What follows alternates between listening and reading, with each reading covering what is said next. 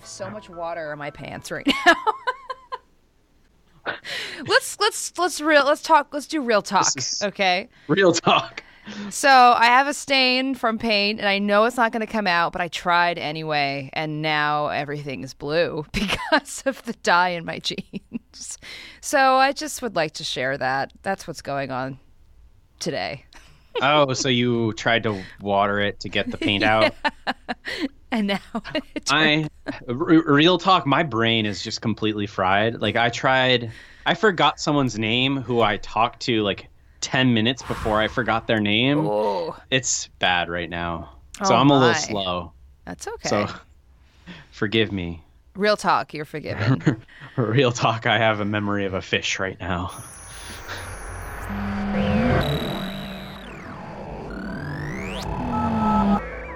Okay, okay. Well, why? W- real talk. Why is your head so cloudy right now? Well, how was your week? My week was good. I think I front loaded a lot of my IC design work at the beginning of the week. So I was heads down Monday and Tuesday, And for those who don't know, what's IC? individual contributor. Oh, very nice.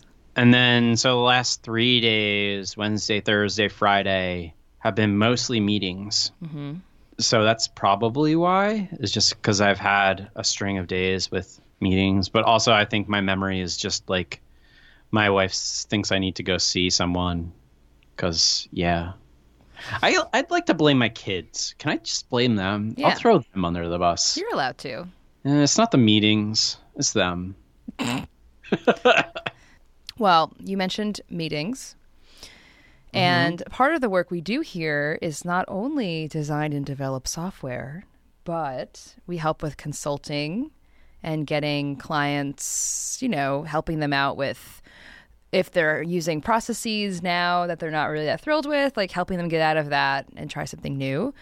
So, right now, this client that I'm working with, they have a lot of meetings, but it, I mean, it works for them because that's kind of their cadence and everything. But it's just interesting hopping in and out of different clients and different environments and kind of seeing what teams are doing.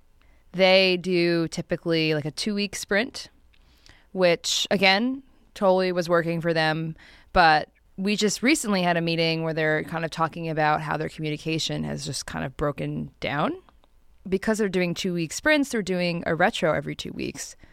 So they're having their feels out not often. Like we do it every week. You know, we do our like one week sprints. So I don't know. It's just interesting to kind of hear them.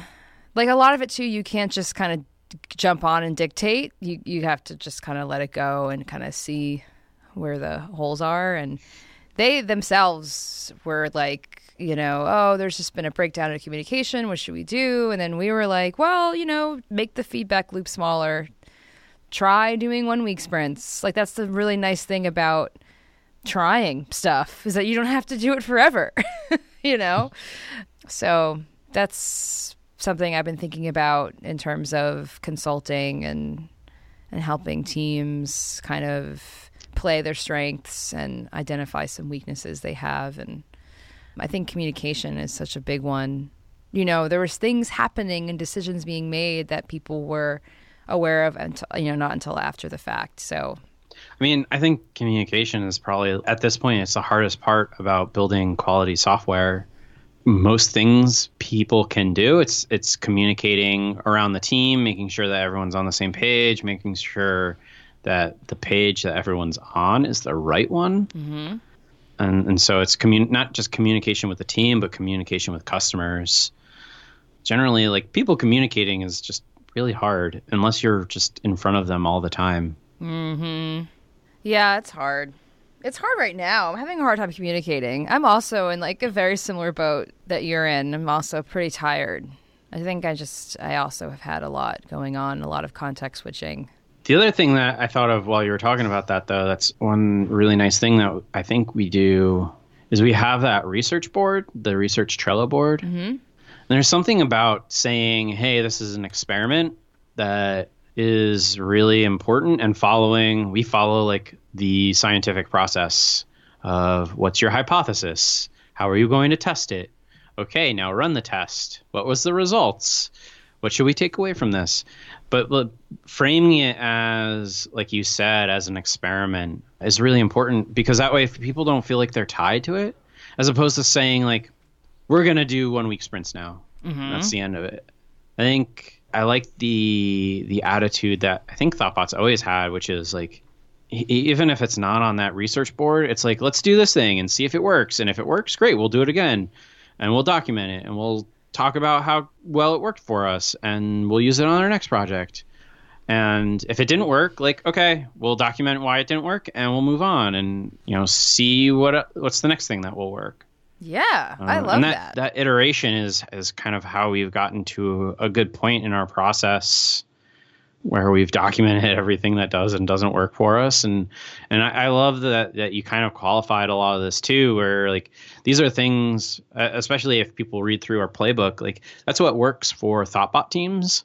And it's not the end all be all the, the way to build software. There's certainly other ways to work and other teams will work differently than a thoughtbot team would. Mm-hmm. whatever works for you. And i keep keep saying that too and it also gives them a lot of freedom. It's like, well, if most of your team is remote or they have a very, very loose schedule where people kind of come in and out for hours at a time and some people work super late to make up for but they like like they like that. Like that's something if you're a night owl and you do maybe your best work later on at night. So it's just an interesting it just lends to a lot of different things and styles of work yeah when you were saying writing those hypotheses that reminded me of like that, like writing out the experiment itself is like the hardest part because I remember in a recent project, the client kept saying, okay, so what are you trying to prove? You know, what and how do we know that we've proven it? And which is, yes, we, I was like, that, I was about to do that. right. but sitting down and writing out, okay, the experiment, what's going on now? What's your hypothesis? What do you think is going to happen? How do you measure the success of this thing? Like sitting down and writing out all those things, that was such an interesting exercise to do with the client because that really helped us really frame a lot of these things and get a better understanding of what the hell we're actually doing. Yeah, I think that's really important thing to do. Uh, I do assumptions test table at the end of every design sprint mm-hmm. for that specific reason. It usually helps us dictate like what the usability or test script is going to be for the Friday usability tests or interviews. But beyond that, it gives us like specific questions that we want to hear specific answers for, mm-hmm. and we're we're then like very deliberate about how we're spending that time, what assumptions that we're making, and how we know if they're going to be valid or not. And, mm-hmm. the last project, so, so, I did a design sprint. It was last week. It's an existing product. And so we changed up a little bit of the design sprint process. And, and for Converge, we kind of really analyzed what they currently have. And during Diverge, we had long term vision like, what do we think will solve some of the biggest issues for these users? But short term, what are some of the ways that we can get there or start testing it? And so instead of one prototype that we were going to test on Friday, we came up with like a series of probably like 20 or so tests that we were going to run over the course of the next couple weeks. And the two designers on the on the project did a really amazing job of a writing out a job story for it, but but writing down the assumptions test table. I think it's super interesting to be able to take that card during our our project and to be able to pass it along. So our normal process is putting it to the top of next up, moving it to in progress, and putting it into accept a code review and then acceptance is kind of a typical agile workflow. But part of acceptance then is seeing that validation. So they're running tests yesterday, use, usability tests and interviews yesterday. They're going to do it again next week. Of did we see these things? And if yes, you know, awesome. Let's move that on to, you know, what's the next thing that we can continue to do to validate the long term vision. And if no, like we've shut down that huge feature set really early they've gotten a lot of good feedback so far in terms of the interviews and i'm really excited about that process specifically like in the feature card documenting this is the assumption. This is how we want to test it. This is how we know we've validated it. And bringing that over to a development cycle so that we know that we've gotten validation because we ran this usability test and saw X, Y, and Z. To be very deliberate that way. Mm-hmm. And I, I get asked a lot, well, how do you know when it's proven right or wrong? Like, how many people does it take? These are all very valid questions for, pe- for people who don't have never done it before. You know, like, how do you know? And a lot of it too is, well, think of it in context of the sprint. It's it's us. Like, what do you need in order to move forward with something or not move forward with something? Like you as a team, you know, we're all smart people. It's just a matter of being able to trust your gut as well, but knowing that you've taken the time and outlined a way to also verify what you're thinking, you know, with other people. Yeah. Yeah, they definitely had the same kinds of questions too. And I, am like, yeah, this is going to be qualitative information. Like, we're going to be going by our gut. But also, like, it's initial validation. Like, the, your validation shouldn't stop after we do these tests. Like, we should continue with this assumption and do more quantitative validation as well. And, like, some of these things that are core to your business, you should always be testing to making sure that like that job story, the the problem that you're trying to solve is still the same problem you were trying to solve two months ago or three months ago or five years ago. Like things mm-hmm. change and evolve, so you should be constantly trying to validate your assumptions about those things. Mm-hmm. It's hard to it's hard to do that. It's hard to keep that ball rolling, and it's which is really nice to work with a team that does it you know to kind of help keep that muscle like working.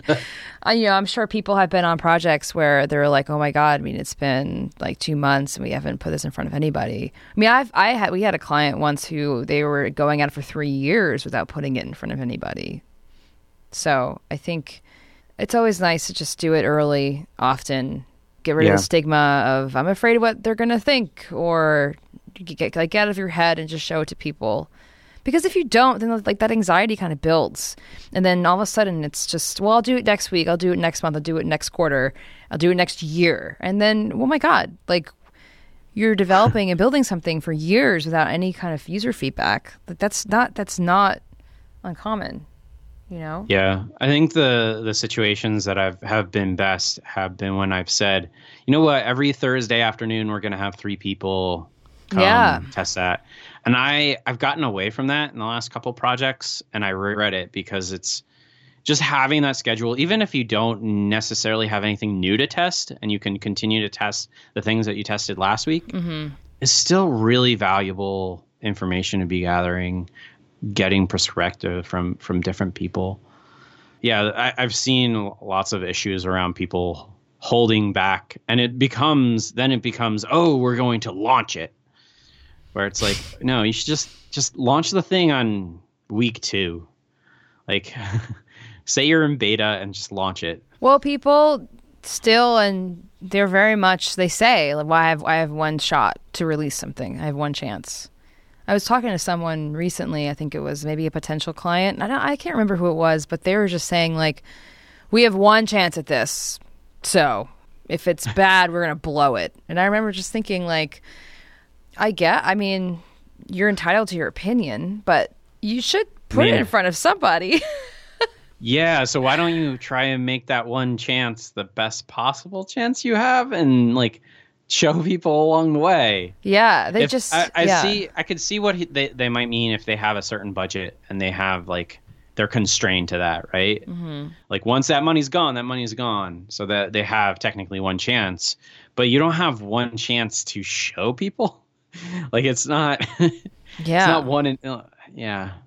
Especially if it's not this huge deal release party kind of thing. It's it's like let's show this to a few people and and get their feedback and get them using the product. Mm-hmm. or or just get them using a prototype. Mm-hmm. whatever it is like let's let's get people into the thing. Yeah like the idea of releasing something like an mvp version of what they really wanted they're like, we can't do that because they're going to want, I mean, they're going to come to the MVP and see that's missing, quote unquote, right? Like missing all these features that they're, that they probably want. So they're just going to leave and never come back forever. Like they aren't going to check when the features are out again. And that's a valid point, right? Like I'm sure there are times, but you can help offset that by being very vocal about the state that your app is in, you know, or just have some kind of sign up and don't show them anything. But and then get get some beta testers. Yeah, find the people that are going to be willing to put up with some pain up front. The client that we just finished this week, he essentially just released it to a group of close friends. Like he had like an inner circle group of friends that he released it to a few weeks ago. We did usability testing really early on. It was a really quick project. I still wish we did more interviews throughout the process, but because it was so quick, I think we we got a lot in. But he's he's doing essentially slow rollout. So he's he has like a beta group of people he just sent it to, and he's gonna slowly grow that audience instead of just doing one huge announcement, which I think is is a pretty good way to think about doing it. Yeah, you have to cultivate it. It's not just yeah. like bam, people people are showing up at the door. You know, bam, here's your web app. Yeah, thousands of users, millions yeah. of users. Yeah, exactly. I like working on internal tools and stuff. Apps for like consumer apps are great because of the variety of kinds of the people you can talk to and the research is pretty rich in that you know. Internally if you have a large large super large team same you know but it's nice to know the people who are going to be using this thing and you can really help them help tailor it to them and their workflow. Yeah. Doing internal tools is cool because you get to sit down next to the people that are using it yeah. and really see their pain of the current system. I love how it's always around pain. You know, it's always it pain. Yes. Sometimes it's it's not about pain. Like I sat next to a call center person, and they didn't realize some of the things that oh. they could be oh. doing like so much faster. yeah, it, it was amazing. They had they had a dual screens, and on one screen they had like four windows open for just one call they had two systems where they had to like document the call and then they, they had two different browsers open. Oh yeah. Like firefox and internet explorer so that they could do different searches in different browsers. Yes. And i was just like i was looking at this and watching her do multiple phone calls and i was just like like it worked. She did it so smoothly mm-hmm. through, like but i wonder like how long did you like force yourself into this amazing complex system? And it's something that one web app could have solved. Like one simple like thought through web app could have solved all of her problems. And she like it just wasn't front of mind. It's like this is the way i've always done it. It's like oh okay Yes, that I had the exact same experience with the call center. it's always call centers. Yeah, and they're Those super fast. Support people. So and they need support. They're the ones who need it. You know, they were super fast in that crummy system, and then the the concern, you know, was always, well, what if if they give them a new tool, they're going to be slower. But then it's like, yeah, but the new tool is going to be so much better, and they'll you learn it once and you're good. Like we're not, we're not going to have like twenty different like icons of buttons. One of which was like a print icon. Like, what are they printing? You know, really? it's a call center.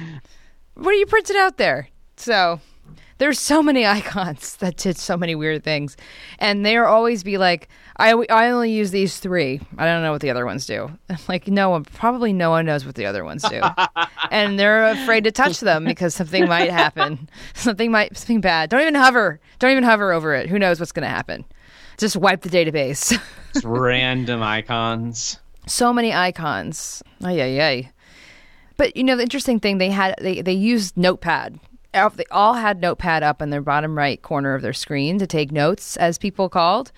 And then they eventually, you know, clean them up a little bit and copy and paste them into the system. So when I saw that, I was like, I, I, we're not. I mean, it'd be nice to replace Notepad, but if it's it's it's so lightweight and it works for them, and it's fine. Like in my mind, that wasn't a priority to replace because no, I think no matter what we do, they're going to probably use Notepad. Like I, I use stickies, which I had to stop doing, by the way, because I can't search through them, and I had so many notes on my desktop, it was unreal. And I'm like, oh my god, get it together. Use like use a different system. but you need to search through. Yeah, I know. Oh God! And all the stickies look the same. They're all yellow and they all have the same weird font. Ugh, it was really hard. Life's hard. oh, you mean like the digital yes, sticky? yes, yes. Oh God. Yeah. Well, you Oh, definitely you can't search. those.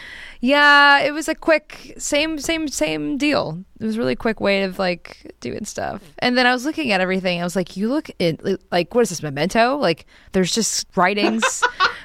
a beautiful mind, like writings everywhere. going from one sticky to the next, like connecting them. Yes, arrows and Nice. dates that don't make sense. They're all in the future.